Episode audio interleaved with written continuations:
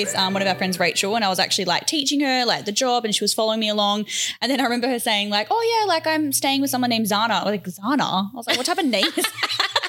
and um, we were going for dinner that night, me and Rach. And then um, she was like, "Oh, do you mind if Zana comes?" And I remember thinking in my head like, "Oh, it's that funny name again."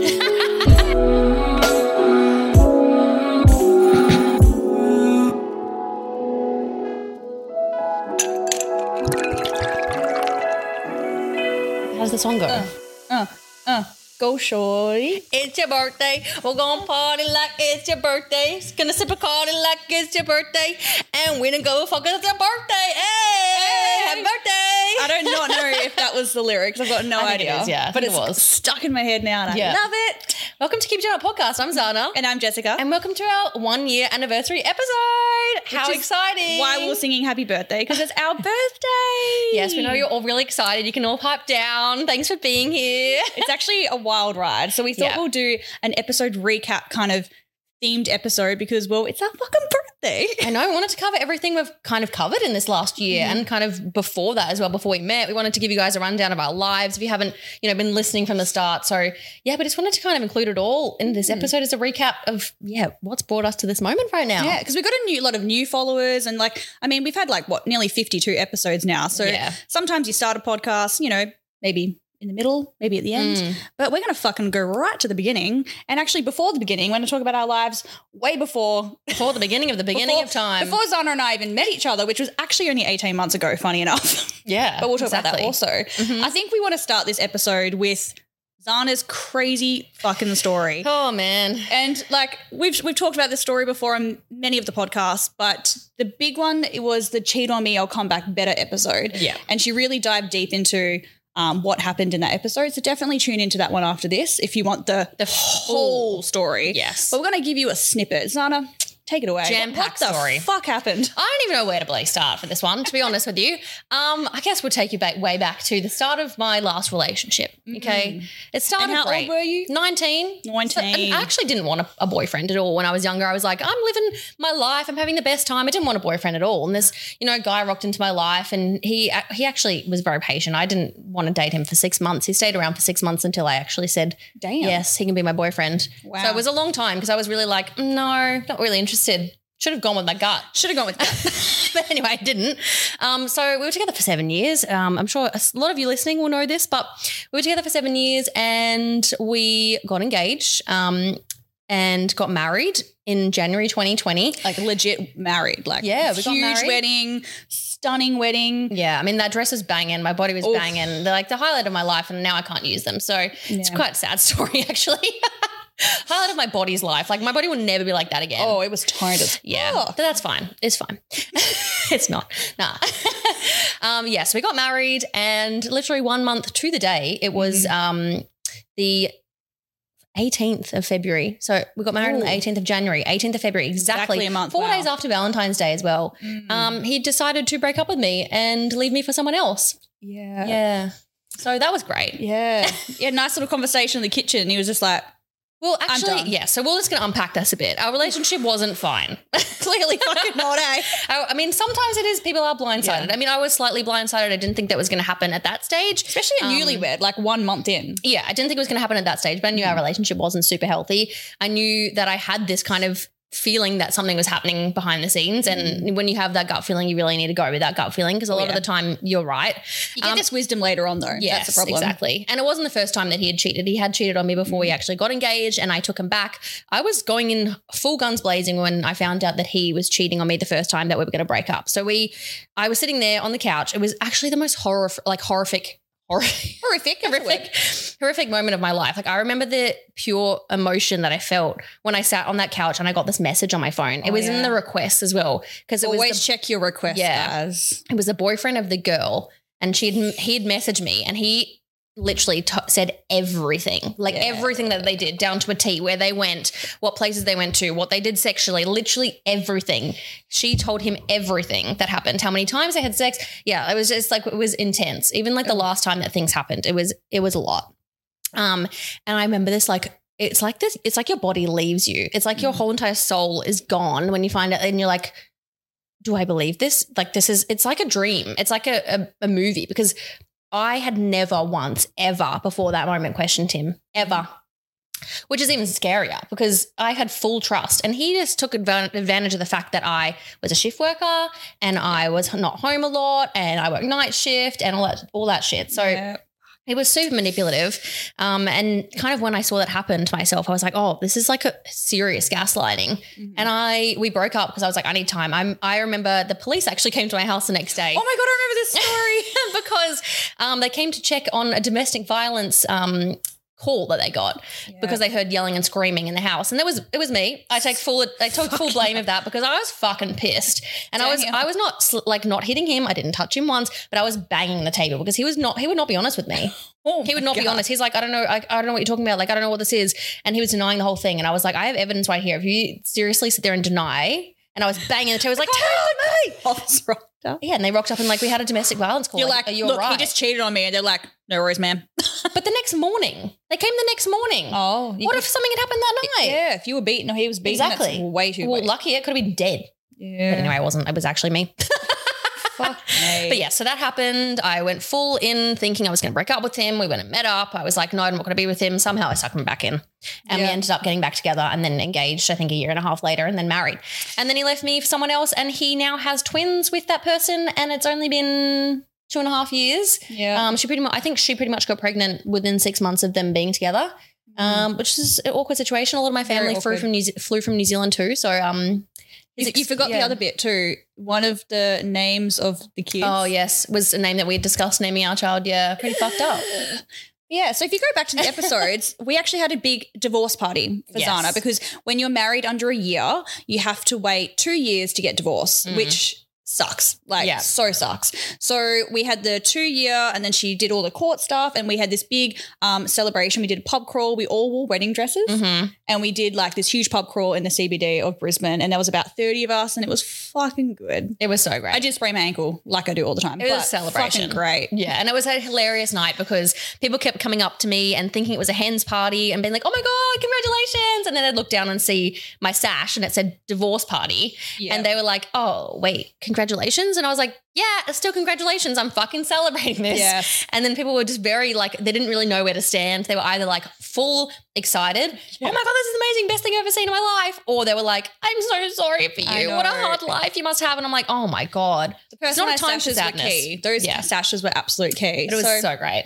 So if, you, if you're a long time listener, you would have followed the journey of like going through the divorce party and then being officially divorced. And then there's another huge aspect of um, Zana's life that we've done in the Mhm. last year, but which we'll go into a little bit later. yeah. But I guess moral of the story is trust your gut. Yeah. if you feel like something's going on, it probably is. Yep. Um, but if you do have past trauma and that is kind of influencing how you feel, maybe don't trust the gut in that in that sense. Kind of investigate a bit further because trauma can kind of make you feel like people are doing it again, even though they might not be. Yeah. But um, yeah, the gut is always the way to go.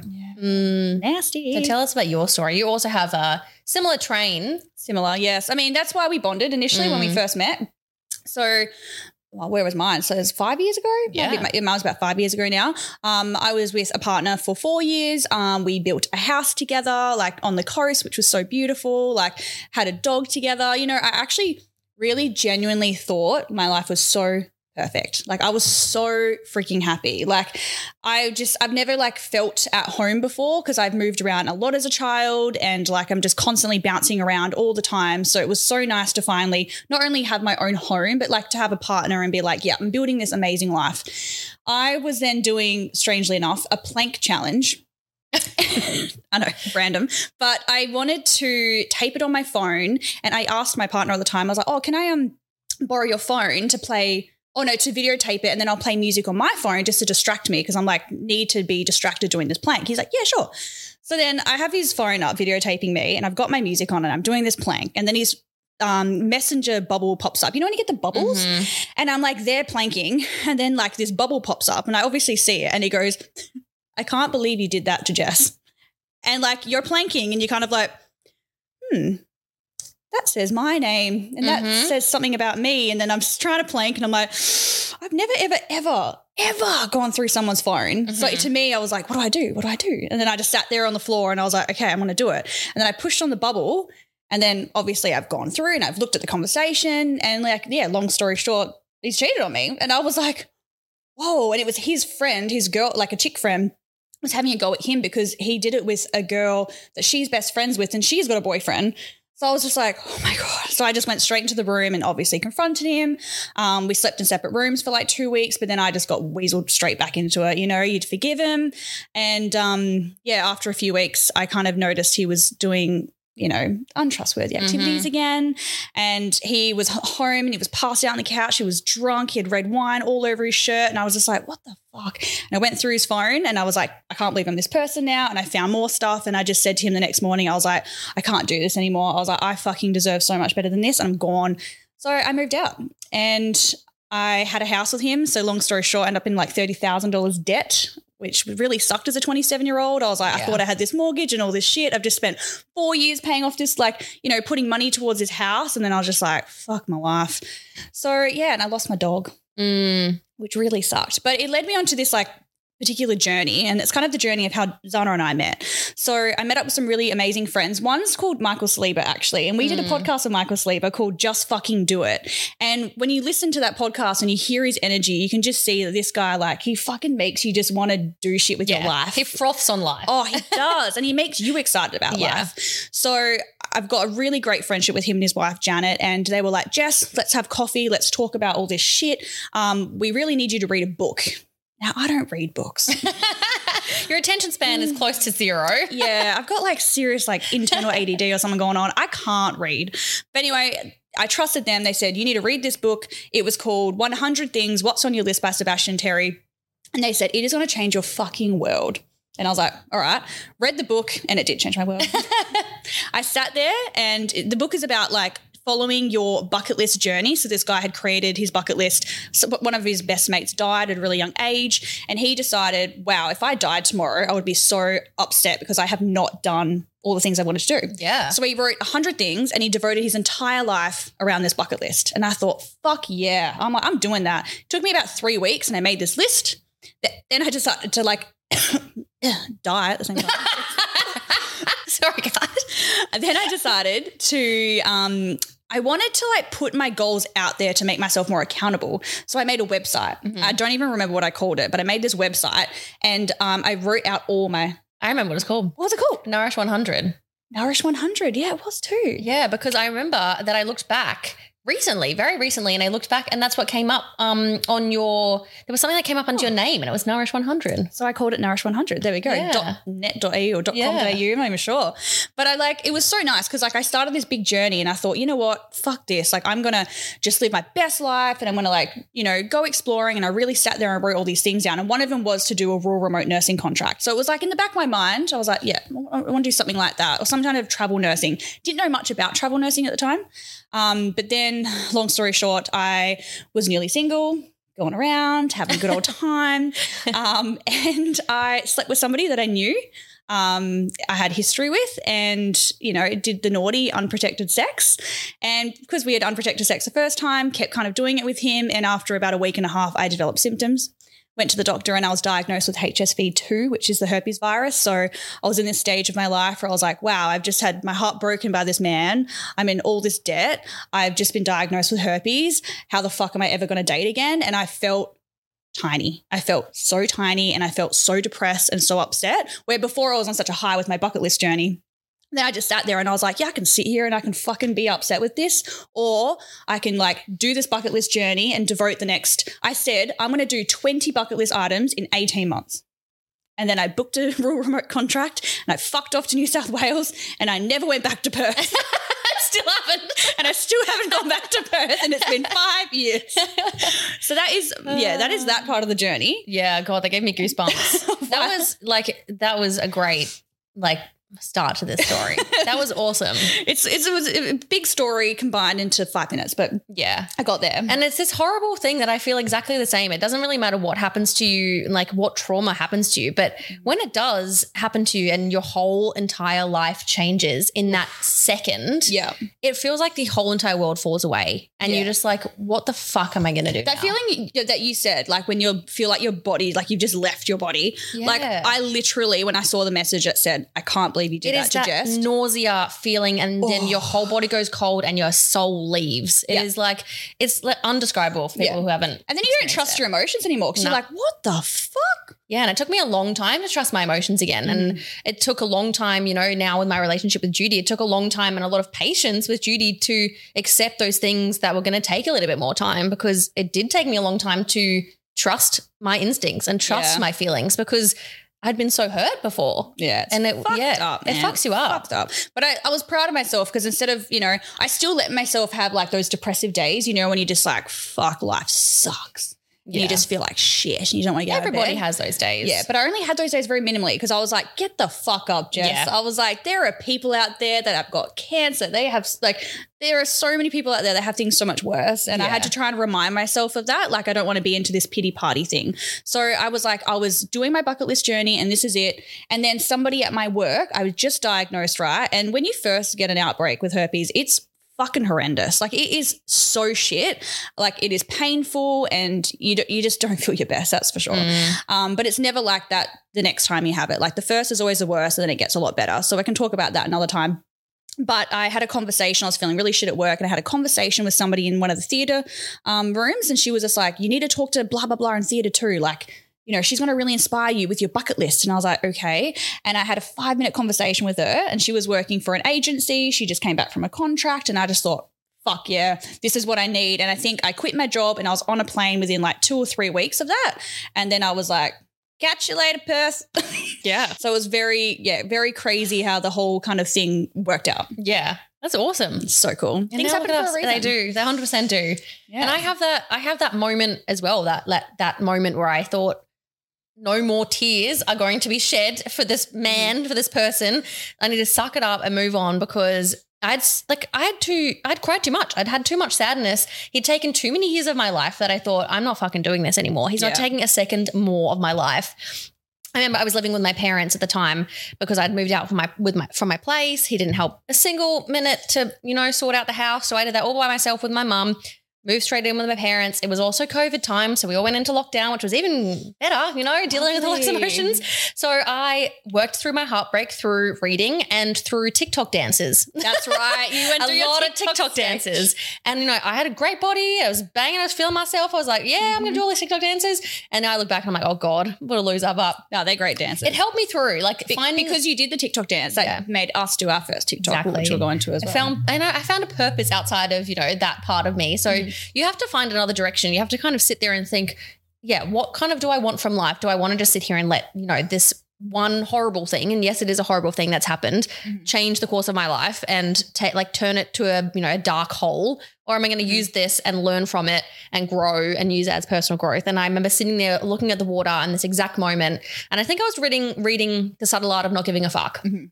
And I remember reading that book and I was like, damn, this guy and the way he writes is getting me so inspired. And I think I had to be at that stage that I was reading that Mhm. book. If I think if I read that book right after the breakup, I wouldn't it wouldn't have sat with me because I would have been Yeah. like, I'm not ready to confront all the fucked up things in my life and just throw them away. yeah. I was not ready for that. So I think I was sitting in that moment, I was ready. And the things that he said in that book were just like, you know, get the fuck over it, get Yeah. the fuck up and move the fuck on. Yeah. And I was like, you know what? That's what I'm going to do. And I'm not going to spend a second more time feeling sad about this. Yes, I might feel sad about it at, at times throughout the rest of my life. And I still do because it's something that's obviously a, gi- a giant course of my life change. So Oh, I still think about it. But it really took, like, gave me that step to be like, you know what? I'm spending the rest of my life for me. I'm doing life for me and I'm going to revolve my life around me. And I just also thought, I'm going to book a fucking remote contract and leave Sydney forever. Isn't it funny that both of our journeys started with a fucking book? Yeah. I should start reading more. I wonder what I'll do with my life if I start Oh, reading since more. then, I've read so many good ones. That's so like the many last book I ever inspirational read. Mm. Five years ago. No, I'm kidding. I think I've the read next like, one, you'll be may- like- maybe one or two, and I'm currently reading a book right now. So who knows what will fucking happen? Who knows? But yeah, a book started our journey it did. into rural remote nursing. Yeah, it did. And neither of us knew we were on that path. We didn't even know each other. We were just Nah. like, we'd both gone this way and then we came right Yeah, together. because I had sold all my shit in Perth. I was like, I don't want that fucking fridge. It reminds me of him. I don't want that Yep. fucking table. Same. That's disgusting. Uh, so I didn't take really much from the house, and then I end up selling everything. When you're doing contracts, you get free accommodation, so it's kind of like, well, I don't need a home. So I did that. I actually lived in Indonesia for six months. That's another story. But I just, I literally sold everything because I was Yeah. moving to a Muslim country, so I couldn't even bring my clothes. So like no shorts, no like little singlets. Like I had to come back to Australia with nothing. I had a suitcase Yeah. and I have rebuilt and now I have too much shit again. Yeah, I know. Yeah. Happens. So I was a little nomad traveling around and then you became a nomad. And I was the same. I In also your car. sold all my shit and was actually traveling around in my tiny Yaris at the very start, doing Not like rural Prince and remote. Prado no, now. doing my rural and remote contract in my tiny Yaris. I packed everything that I Oh. had into that tiny car. I tell you what, that Yaris. If anyone wants to buy a small car, there's a lot of boot space in that car. I tell you, I packed a lot of shit in the back of that car, and I yeah headed off to Griffith, New South Wales for my first contract. and that was my first contract too, Yeah. but obviously like separate times. Yeah, and then I went to Wagga. Um, at, at that point, I'd taken my dad's Range Rover, and I thought I was going to drive this Range Rover. Was that the It was fucking horrible car? it was an old Range Rover, guys. It wasn't a new one. Um, but I was driving around and I was maybe half an hour out of Wagga because I'd gone to the cheese factory and it fucking broke down. Mm. And I remember sitting on the side of the road being like, fuck you, dad. Give me this dumb fucking car. And you're And- sitting there, you're like, I'm single. I'm in Wagga. I don't know how to fucking do this. Like, what am I going to do? I drive to work. I don't live near work. How am I? How the fuck am I getting to work every day? Yeah. And then they towed the car, and they're like, "Oh no worries, we'll just put it into the shop. Won't take long. Go to the shop. Mm. Small regional town. We actually don't Mm. know anything about European cars. We don't really know how to fix it. And sat there for another month. I was like, "How the hell? What am I going to do?" It sat there and sat there and sat there. So I had to go fly back to Sydney, sell my Yaris, which was still sitting in Sydney, and buy a car in the same weekend. Oh yeah. Which I fucking did. I sold Yeah. my Yaris one day and I bought the Prado the next day. It was literally the money went into my account and the guy was like, I need the money for the new car. And I was like, just give me tonight. It literally went in and went straight to him. Like it was like momentary. And so then I ended up with Prince the Prado and Yeah. He's a big boy. got a rooftop tent on him and, uh, you know, traveled my way around Australia. Yeah. It was great. The best part about the rural remote contracts is you can do every single state. And I'd actually was working in a prison for a little bit, and I just needed a little bit of like. I just needed another an, escape because working at the prison was really hard work, and I decided to go to Tasmania. I used to have a little caravan as well named Daisy, Yeah. and like Daisy used to be attached to my car, and I used to take Daisy on little like little trips. Really fucking hard as a single woman, uh, trying to do those old school Viscount was it Viscount pop top? I think it was called. Yeah. and having to like wind her up and like lift the thing up and pull the beds out, and fuck me, it was hard work. But I was going to Tasmania, and I couldn't fit her on the ferry, so I had to put her in storage. And I went to Tasmania, and then I was there, and I was like. You know what? I should go fucking do that prison job like job again. I don't know why, but I felt really drawn to it. Maybe it was the chaos. I was drawn to the chaos of it. But I ended up making my way from Tassie. I did road tripped all the way with my fucking caravan all the way up to Grafton, New South Wales. hmm And that is where I met Zana. I know. And we like to say we met in jail, which is quite a funny story. We actually met in jail. and we actually didn't make actually, we didn't make friends the first day. Well, not the first day. I mean, not the first day. Uh, well, you you came in full guns blazing because you'd been there before, and I was like, "Who the fuck's this bitch?" She thought I was a little uh, what would you think? You thought I was a bit I thought you were a uh, bit abrupt. abrupt. Yeah, I thought you were going to be one of those very, very cocky people that were just like didn't have, didn't want to have a bar with anyone else but themselves, which is so not true, and it's so not you at all. But it was just that first day and the way you turned up and the way you were like, "Should I just go see the manager?" And I was like, "Jesus fucking Christ, who's this person?" So because I'd already been there and I knew how short staffed it was, I rocked up to training to get like my badge. And the, the lady that does the training is just fucking horrendous. I can't even be in her bubble, like in her space. I was just like, and I looked at her and I was like, oh hell no. And I saw all the new people and I was like, hey guys, and I was like, look, I'm just gonna go speak to shit, like blah blah blah, and um, I'm just gonna start shift now. And I just was like going straight in. Didn't realize that was the first meeting I actually had with Zana. yeah, But I did work with um, one of our friends, Rachel, and I was actually like teaching her like the job, and she was following me along. And then I remember her saying like, "Oh yeah, like I'm staying with someone named Zana." I was like, "Zana?" I was like, "What type of name is that?" like, what type of name is that? I was like, because you get so many people that would come in and out of this prison. I was like, Zana, okay, interesting. And um, we were going for dinner that night, me and Rach. And then um, she was like, "Oh, do you mind if Zana comes?" And I remember thinking in my head like, "Oh, it's that funny name again." And I was like, "Yeah, yeah." I was like, "Yeah, totally bring her along." And then um, yeah, I met Zana, and we just like you know got to know each other across the table. And then I was like, "I got some good vibes about this girl." And we got each other on Instagram, I think, and Facebook. Oh, and I told you that I was doing my website. yeah. Oh, we fast forward too much. Mm, when are we going to go back? Because when? I was in Tasmania, yes, I realized that so many people that had followed my bucket list journey were then asking me questions about travel nursing. And I was like, how am I going to combine like nursing into my bucket list website? Because it's two very different things. So I decided to make a brand new website and I called it Nourished Nurse because I kept the Nourish theme because it was like Nourish 100. So I kept it as like, yeah, Nourished Nurse. And, um, I moved over my blogs and I was like fixing it all up and I started contacting companies and like, you know, getting discounts on some cool scrubs and stuff like that. And I was really proud of it. And um I had come to like I was doing it in Tasmania because I had so much time to myself. I was working through Christmas, but then I was like, "Fuck, this is hard work." I was like, actually writing blogs and stuff for travel nurses is so hard. But I was getting asked the same questions all the time, and I was just like, I just wish I could just give them a link, like Yeah. to a blog. So when we were at the table at, at dinner, I was telling you about the website, and you Yeah. were like, "Oh, I write my own personal blog," Yeah. and then you were showing me, and I was reading her blog, and I was like. Fuck, you write really funny. Like you, you're so funny when you when you write. I was like, this is so engaging. I was like, mine's so bad. My grammar is so bad. And then I was, and then I told you, I was like, oh, I used to be an English teacher in Indonesia, and I left because I'm fucking terrible at English. I can't do it. I was trying to teach the kids, and they're like, Miss, is it? Why is it like this? I'm like, I don't have any idea, man. I've got no idea. I'm just told to say this. Know. And then I kept saying words wrong. Like I would say it, I don't know, the British way, not the American way. And I just was failing, Yeah. failing these kids. So you're very good at English.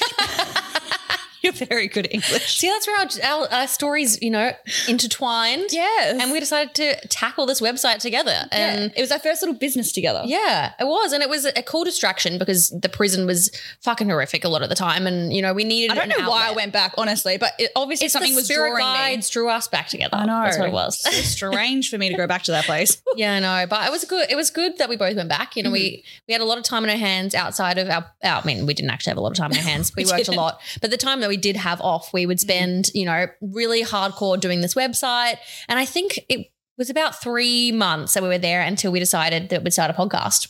Yeah. Because it was just before we left Grafton that we decided to start a podcast. Because like we talked about it, but I don't think we were very serious about it. Yeah. But we, we definitely had the discussion and we did like this funny, like we just put our phone up and we like taped yeah, ourselves. setup. And our photo that you guys always see with like me going like this and then like Zana Yeah. next to me, that was in that house. That was the first podcast we ever And recorded. I'm wearing this exact fucking, yeah. uh, what do you even call that? A Stretchy hair head- tie? Yeah, hair tie. And that little hair ties in, in all our photos. It is. And then, like, we took that the first, like, we would just put it up there because we're like, we need something to put on Spotify Yeah.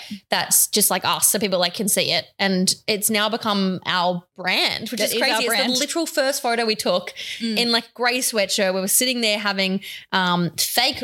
Like fake wine because Oh, we were working we're that working. day, and it was just like, it was just a great time, and I it was like it just felt like this this huge step for us when we started this podcast. We were Mm. so baby, these little babies, but we recorded it on our phone, and now bloody look, It was really bad quality. And like Very the photo, um, that's why I, I changed it to a cartoon. I got rid of our eyeballs and stuff. Everyone's like, where's your faces?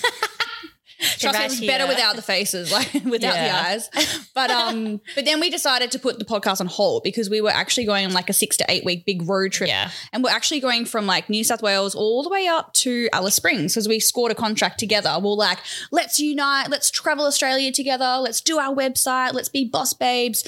Um, but then COVID just kept fucking ruining our plans. And we were just kind of getting a little bit over it. It was kind of ruining trying to go dancing and exploring and all this stuff. So while we're in Brisbane, we were just like, God, it'll be so fun to live our best sex in the city lives in Brisbane. We are talking about dating yep, so hard to date as a travel nurse, like Mhm. so hard to date because obviously you're only there short term, so it's really hard. people would never think you're serious about dating because they're like, "Oh, but you're leaving." It's like, yeah, but also like you could still try and find something because that means I might stay. But then it's like there's a lot of pressure on relationships and a, Yeah. lot, a lot of pressure on dating when you're like, "Well, I'm not, I'm not here for very long, but like maybe we should have something serious, but I have to leave." But it's Yeah. very confusing. it it never worked out Yeah. for me. Never. Neither for me. Yeah, I tried. so we kind of just had a discussion. We are like, oh my God, like we should see what apartments like are around and saw some really nice apartments. And then we just got sucked into it. We're like, Yep.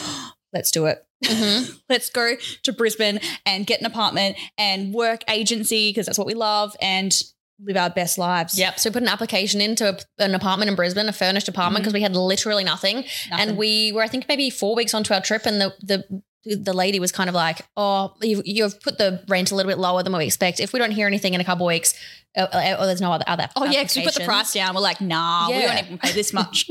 And then she's like, if we don't get any other applications, I'll let you know. And then we were kind of like, oh, we're not going to get it. We'll just find something else when we get back. Mm. And then she, yeah, emailed us a couple of weeks later and said, are you still interested? Because if you're interested, Mm. you can put the deposit down today and you can have it. and we're in Hervey Bay at the time. Yeah. I remember I'd just eaten those delicious scallops. Yeah. and so we thought, yeah, why not? This is obviously aligning for a reason. You know, we've got a couple more weeks on our trip. Mhm. Jess was going to head back early and get the keys and settle in. And then I was Yeah. going to come a couple weeks later. And You it know, was so wild. It all happened. But then during this time, so when we had done our podcast and then we are doing the, everyone kind of knew us as Nourish nurses because we had actually like attracted some nurses who wanted to start agency and then they actually came to the prison that we were working at. So we started like being kind of known as like the Nourish nurses within like travel nursing community. And from then, um, we kept getting asked to be on other people's podcasts. And I had like I knew what the word podcast meant, but I'd never, I didn't even know where to look for a podcast. I didn't Yeah. know like I'd never listened to one once. Like my attention span's too short. Like I can't, I Yeah. can't read, so I didn't think I could do a podcast. Turns out I can listen to a podcast. Um, so w- during that time we were road tripping, we got asked to speak on maybe three different Yeah. podcasts. One of them I'd had, remember that bottle of wine. yeah, that was a lot. and I was in a tent, so like everyone could hear. But I mean, whatever. I was on holiday. I know it was part of our life. We just like Mm. recorded podcasts and rooftop tents and traveled around, and it was Mm. our life. And then we settled in Brisbane, and now we kind of have roots here and not really leaving. As soon as we got into the apartment, we we're like, all right, let's buy the equipment. Let's like do this seriously. Yeah. And then what? The sixteenth of September, twenty twenty one. yeah, We sat on our lounge room floor and we recorded our first podcast. I think I had a hole Oh. in my pants. Yeah, you did. There was a big hole, a gaping hole where my vagina goes. It was a gaping hole. And I remember saying to her, lucky we don't have video for this podcast. yeah, exactly. Because there's a big, big underwear bit looking at me through your pants. But God, then it started and the fire just ignited. We just loved interviewing people and talking about things that other people weren't talking about. And, you know, chat, yeah, chatting about the stuff that you chat to your friends with after a few drinks Mm. and feel comfortable to talk to us about anything and everything and create that space for people that they feel safe sharing vulnerable things with us because we Yeah. wanted to create that space of us sharing vulnerable things with people and them, you know, receiving that too. So we're, Mm. we're super proud of how it started and how it now, I guess, has progressed Yeah. because it's it's turned into something amazing and it's a huge part of our lives now. Massive part. And we thank every single one of you guys for listening along and following along because it's it, it means so much to us. And I wish we Mm. could say that to every single one of you because it really does. You're the only reason that we're all here and Davo because we'd be dead without Davo. Producer Davo. Literally did. I mean, I was recording, I mean, I was editing everything Yeah. before we got Davo. And I think that was maybe. we used to do everything ourselves, like six- the social media, the six to reels. nine months ourselves, seven months or something. I was doing it myself. Yeah, and it got to the point where it, it became a breaking point where Zana was really kind of like, do we keep going with this? Because it's Yeah. taking up a lot of our lives. But when we say something like, when we say, let's do a podcast and we release it every Friday, no matter what, we've kind of both got that personality where it's like, if we say we're going to fucking do something, we'll do it. We've only missed maybe one episode in the whole time, but then we've caught up with double episodes. That's why we're 52 weeks now. Yeah. But it's like, we just, we have it in our head and we have to do it. Well, it's the thing. It's consistency, right? And people, like, even though, you know, maybe at the start, people didn't expect a, an episode every week. They weren't listening every week. We didn't have that many followers following us. But the more you're consistent, the more people join on. And it's like, you know, it's not compounding interest. The more people that cut, like, it grows and grows exponentially. And So we, know we nearly con- pulled the plug. Yeah, we nearly pulled the plug because I couldn't do it anymore. I was so stressed. I was working 12 hour shifts in ICU. I mm. was, yeah, you know, working a lot of night shifts. We had to get the podcast out in a certain time. You're studying I was studying. It was too much. And I was like, I actually am close to having a mental breakdown. Yeah. And I was like, I can't do this anymore. And thank God that we found Megan through, you know, Jess working as an agency nurse Yep. and happened to have an awesome husband who, you know, is a podcast editor and a producer and a just all round awesome bloke. They'd only been in Australia for three weeks. And I was like, Yeah. oh, so like, you know, I was like, obviously you are a nurse. And I was like, you've come here on your like your visa. And I was like, what does your partner do? And she's like, oh, he like works in like media. Does like, I was like, does he edit podcasts? She's like, I think so. I was like, and I was like, can I have his details? can we have him? and then he nearly rejected my message because he just thought I was like a spam, Spam. account. And I was like, thank God. Thank. God. But and it's again the little spiritual fairies Mm-hmm. coming in and making it all happen because we literally wouldn't be here. And you know, we've grown so much now from this podcast that it'd be it would have been so sad to give this up Mm. because it, it does create such a fire in our hearts and stuff, sharing, you know, sharing other people's stories and sharing things with people about does. our own lives. And we love having a drink as well. So we get to have a drink during it.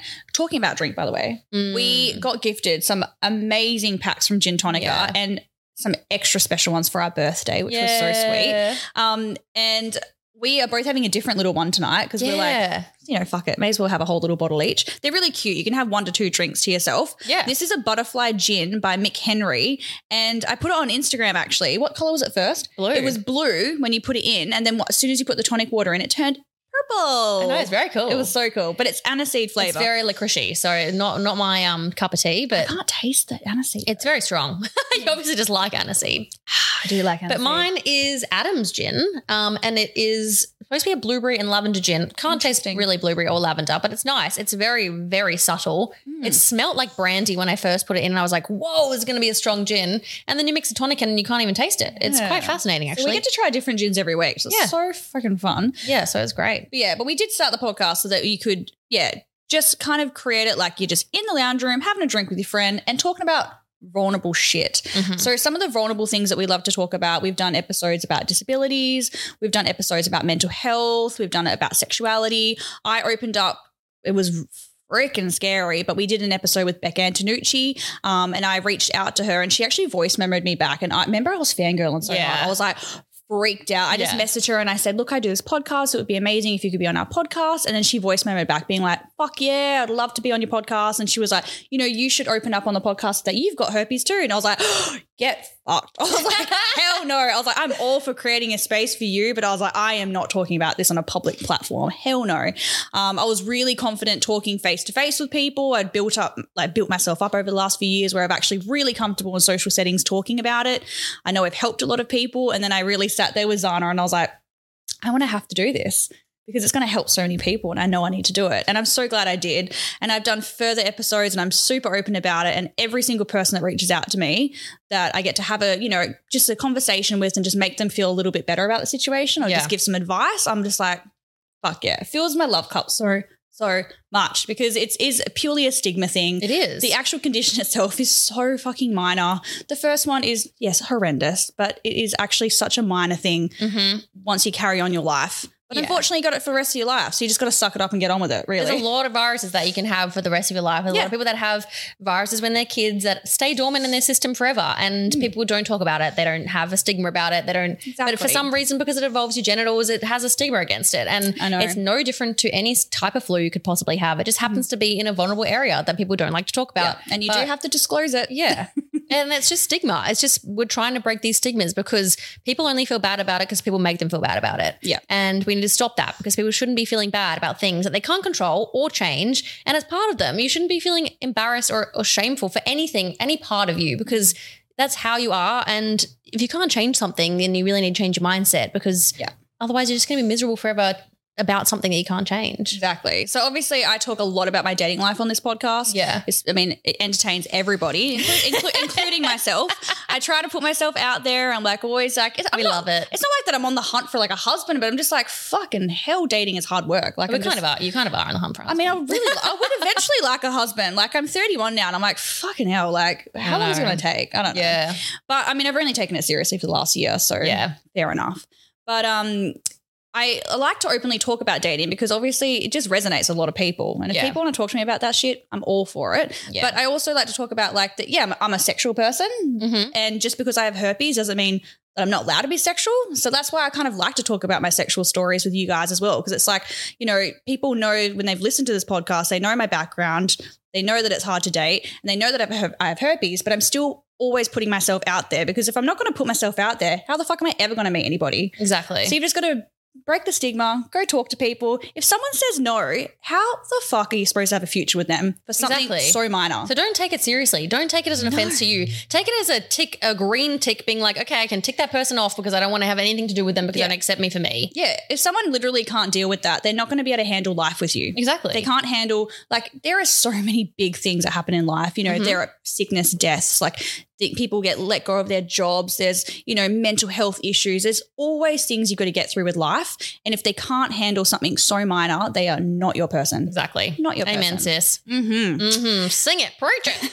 so how was your dating life? Because obviously we moved to Brisbane and Yes. in search for like you know that Sex and City life with dating. yeah. And, and you went on some dates. I did go on some dates. I think um, when I'd first broken up with my ex, I dated a lot. I think I kind of tried to, you know, fill that void or that hole by kind of realizing, you know, what the world out there was like in date in the dating world. I'd never dated because I was 19. Before that, I never wanted a boyfriend. So I'd never dated any time before that. So this was kind of the first time that I was able to date. And I just thought, you know, I'm going to experience what dating's like. I'm going to sleep around. I'd only ever slept with three people in my life. So I was like, I'm just going to like, yeah, live my best Sex and the City life, which is what happened straight after my breakup. And I mm-hmm. thought I didn't really want anything serious. I just wanted to get out there, you know, get some experiences and have fun. Mhm. Which is what I did. I I lived with a friend in Sydney, and I did. I slept with a lot of people, and I went out a lot, and I dated a lot. And then I think through just my experience through, I guess the the prison, and then traveling for that eight weeks, I think I think that eight weeks was like very healing for me as well. And I Mhm. think that that time really like let me be by myself. And it was kind of the first time I was obviously in these contracts by myself as well, but the first time I was kind of by myself. I was camping in the middle of nowhere by myself. That's when you really fucking get to know yourself. Oh yeah. And I just think I really healed. And I think I didn't need to find gratification in sex anymore. And I didn't need to find worth in dating or sex. I didn't need that, you know, thing in my life anymore that I was, you know, waiting for or wanting. Because obviously I'd gotten married. I wanted this life. I wanted this marriage and I wanted children and I wanted all of that. And when that got stripped away from me, it did feel like that may never happen. And it is very scary. And I think a lot of that was me trying to cover up, you know, the fact that that had happened to me. So I was trying to cover it up with other things and sleeping around and dating. But then when I was actually sitting there by myself, I really got to know what I needed and what I wanted. And I think I, at that point, realized that I didn't want to settle for you know what I'd been settling for. And I mm. didn't really want to go and date everyone because I didn't want to tell my story over and over and over again. It was very draining and I'd done it so many times that I think after that time away I really was just like you know what? I trust that the universe has something happening for me and I'm not going to force it and I'm going to really enjoy this time by myself because I will eventually find someone and spend my entire life with someone mm. that like this is the time that I really do need to spend by myself. And I really enjoyed it. Like I did go on a couple of dates in Brisbane and I did mm-hmm. You know, try get out there. But I think also there was this thing in the back of my mind that I really wanted to explore my the other side of my sexuality. And I think that was really hard for me to come to terms with. And I think the more men I dated, uh, the more I kind of questioned it. So I kind of just like stopped dating men because I was like, oh, I just like, I know that I want to try this other thing. That like, why? What's the point in keep dating? Because I'm just going to keep like pushing this away, and I'll end up finding someone that's a man and not actually explore this side of myself. Because I'd considered my sexuality like probably since my early 20s. I think like there were certain times where in my relationship I yeah thought about these feelings that I'd had for women and I just kind of thought it was what everyone did. You know, I spoke to my other friends and I told them that the only porn I like watching is lesbian porn. Like, oh yeah, me too. And I was like, oh, okay, maybe this is a normal thing. Like maybe this is just you know other people do the same, like uh, in the same boat. And I didn't really think that it was necessarily my sexuality. I just thought maybe that's what I was interested into, like sexually wise, to get you know turned on. And I still was attracted to men, so I was like, oh well, I mustn't be gay because I'm still attracted to men as well. Yeah.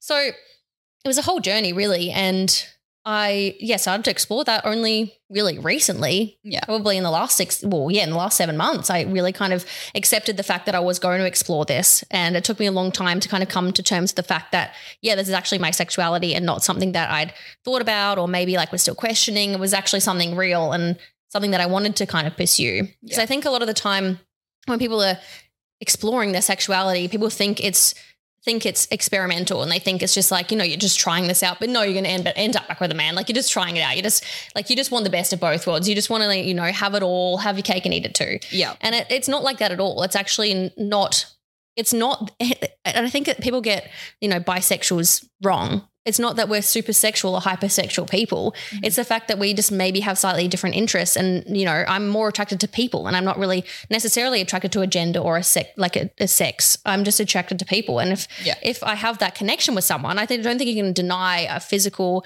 and a chemistry with someone. Like you just can't deny that chemistry. And i had that with both men and women. And i think I was just ready at that point to start exploring it. And it was fucking scary, man. Yeah. And you talked about in the podcast like a few times, like you kind of mentioned it. And I think we find this is like therapy for us because Yeah. we talk about this with ourselves and our friends, but actually putting it on a public platform, it, it's very, I don't know, it's healing in a way. Because remember, It we- is, we, would yeah. like, we'd get off a podcast where we talk about something really vulnerable and then we're kind of like, I feel so like empowered and I feel really Yeah. good after that, like Yeah. a good vent session. And I remember when you did talk about your sexuality and like you wanted to kind of explore dating women, that you were like, oh my God, okay, I've said it. I've put it out there now. Like, I feel really good about this. I'm going to actually do it. Yeah. And then you started to explore that. Finally. did. Finally. Finally did. I finally, actually, I, I, you know, secretly had intermittently put men and women on my dating apps. And I mm. I'd gone through and you know swiped through to see what's there but never really matched with anyone because I was very scared that I would get a match and I'd be like what the fuck am I going to do now Like, I don't want to talk. I had gone on and off like you know men and women for a long time and I remember being so scared you know when people would try to like, take your phone like oh show me like oh look through your dating apps Oh yeah. and I had to be like, I used to be so nervous because I'd have to quickly swap it back to men so that the women disappeared and people didn't swipe through and be like, why is there? And some people called me a couple of times. So I was like, oh, yeah, I was just having a look. Like it did happen a mm. couple of times Just where I, browsing at my competition. yeah, where I Oh. got caught. And it was like, it, it was just a shameful thing. And I don't like, I don't know why I felt so ashamed of it. I think it's just because I wasn't ready to openly tell people Yeah. because I was still so unsure of myself and I was unsure if that's actually who I was attracted to. But now, obviously, not, now that I know and I know that I'm with Judy, like all of those things in my head that I was thinking were actually real and not not fake and not like this thing that I thought ev- happened to everyone and everyone thought about these things. It wasn't at all because you know you tried. I tried. I mean, Rose last week, the Shibari girl, I went to a sex party. I made out with her and I preferred making out with her Exactly. husband. Rose is beautiful. Loves a girl. But, you Rose, know, yeah, I preferred her male husband. yeah, solidified my you know um, sexuality by you know taking that path. Yeah. And I also the moment that I did, and the moment that I like kind of said it on the podcast and told my family, like I, my friends knew, and they weren't. eh, They weren't surprised at all when I told them that I was kind of starting to date women because I'd already kind of made small comments about it. yeah. Um, and you know, that I'd potentially, oh yeah, I'd date both, or like I'd make kind of comments like that, or you know, people weren't too shocked when it happened. But my family, I think my family were a little bit more shocked. They, I guess, have a trajectory that, you know, they think that their daughter follows and a normal thing, quote unquote, normal thing to do is, you know, you get married to a man, you have children, and you spend your life with them. And it's I mean, they did watch you go down the aisle with a man too. yeah.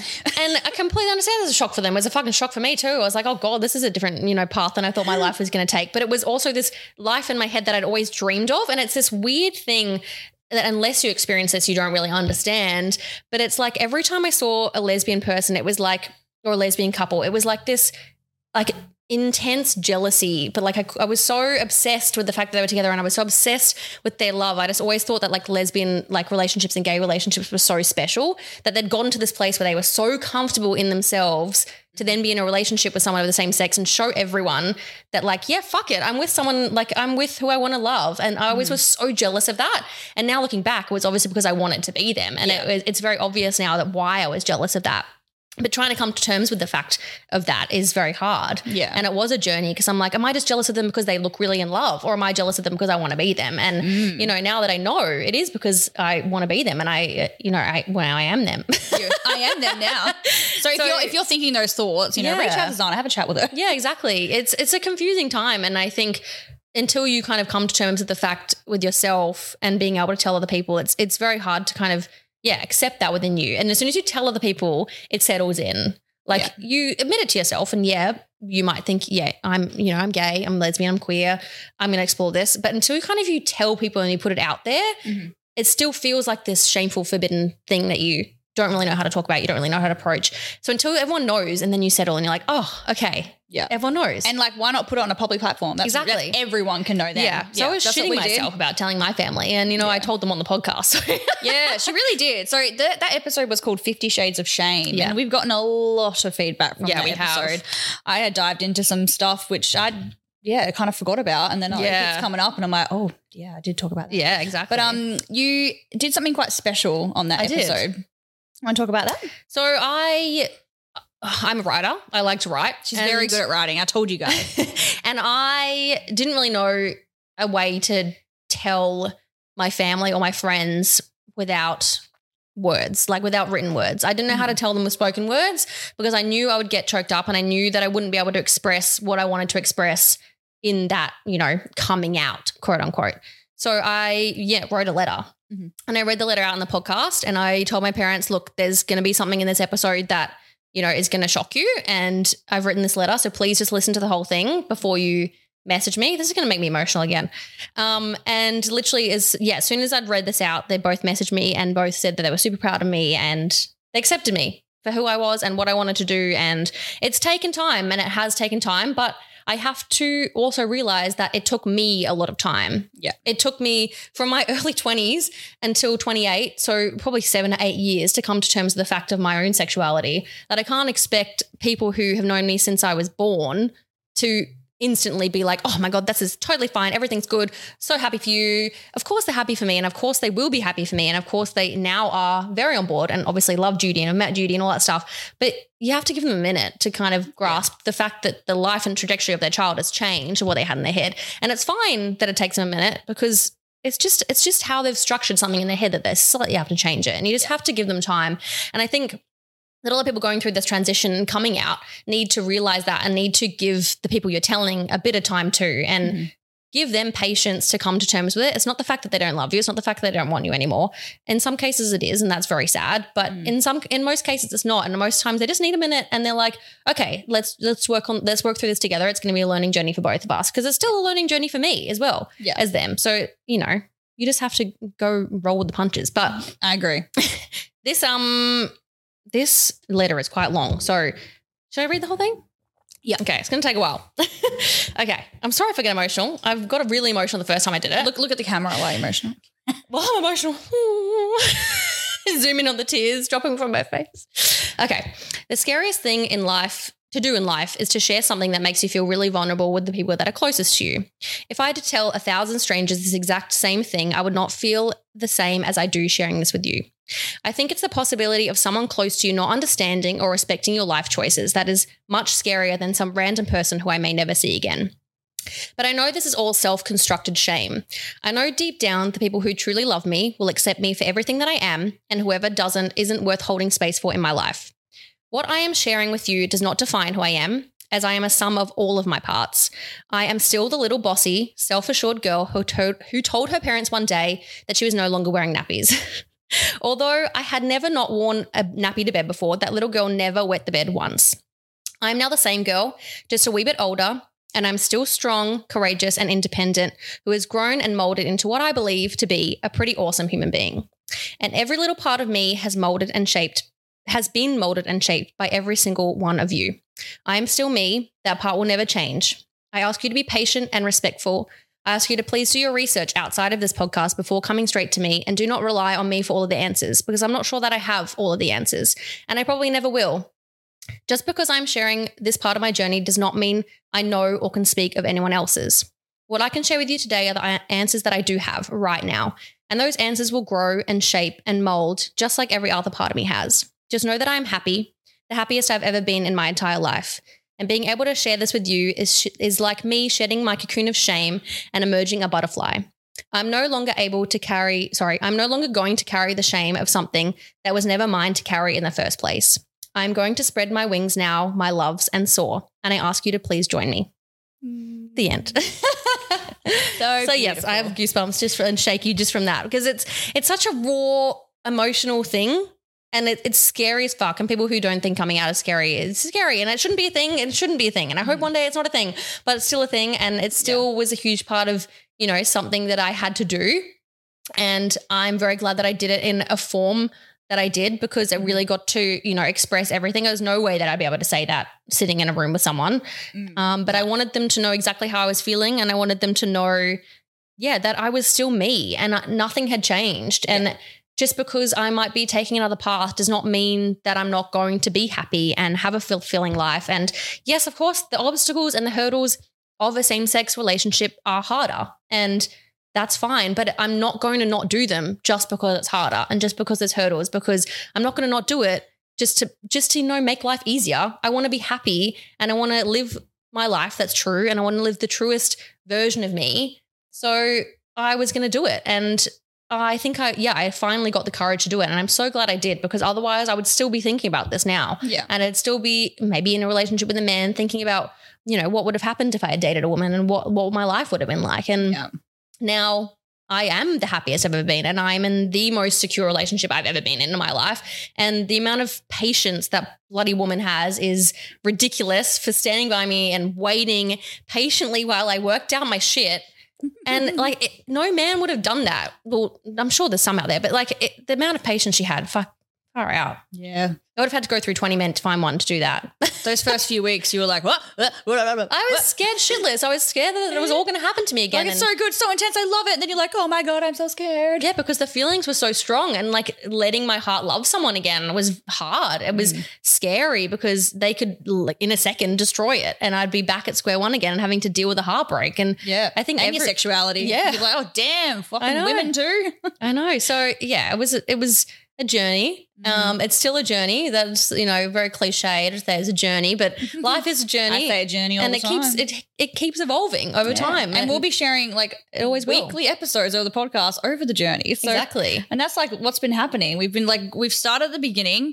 We've talked about our heartbreaks and then we've like, you know, gone through, talked about our travel nursing, how we met, and then like talked about our dating lives, sexuality, herpes. Like we've gone through everything. Yeah, Like what a crazy ride this has I been this last year. it has been. and then we worked at Sexpo. We ran a segment called Sex on the Floor and we Yep. got to roam around interviewing everybody. It was fucking sick. yeah, I know. And now we're going to the other Sexpos, Sydney and Melbourne. How life has changed I know. from that moment. From that first moment, sitting at a dining table with that tiny little iPhone stand and that tiny mic that came off the top. I think it was the podcast pack that Oh, you buy at so JB Hi-Fi. That's like 120 bucks, and it was so bad. It had a little tiny light on it that you wound up to turn it on, It was, and it was cheap. It was real cheap. till now, like a year, and that much has changed. Yeah.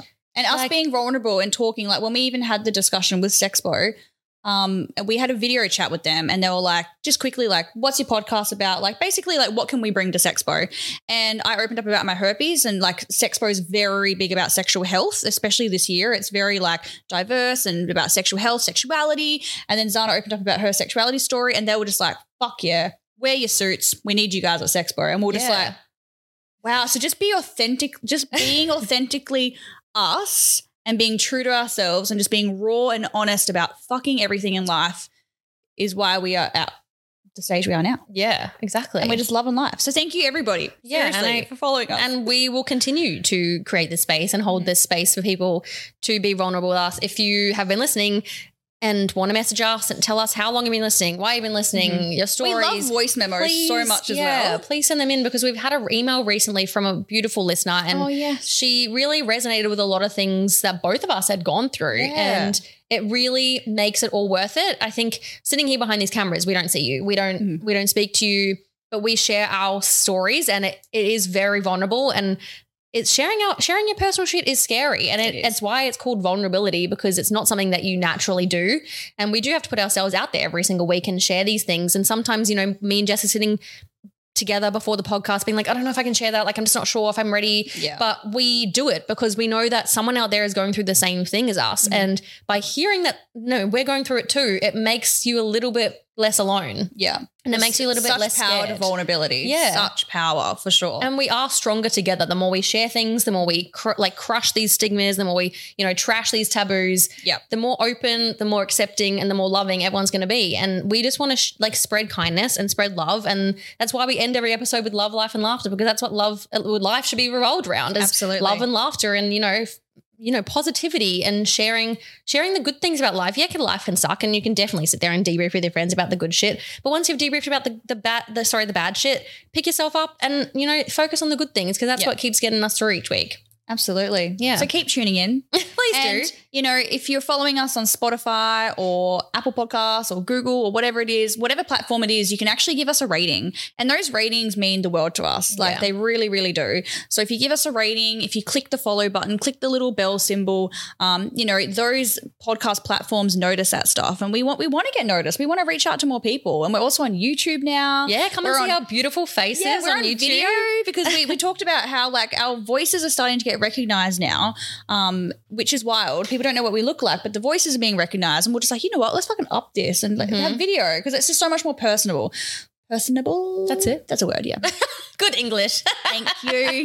It's so much better English than me. That's why I have to double check and look at Zana. I'm like, is that a word? Is that a word? You've made up a lot of words in this podcast. oh fuck yeah, it's fine. If we could just go back and like, you know, snippet all of the words that you've made I wish it was always on video because the fucking funny shit that we have gone Yeah. through. My god. been a anyway, time. this is the end of the episode, guys, and I hope you like our one year recap about the life of Zana and Jess. Oh God, I hope we continue to bring you some, you know, hilarious stories. I'm sure sure we will. The flavor to your Friday every Friday. Mm-hmm. Remember? That's our motto as well. It is. Bringing flavor to your Friday every Friday. Every single Friday. And sending you love, love, love, love and laughter always. Bye.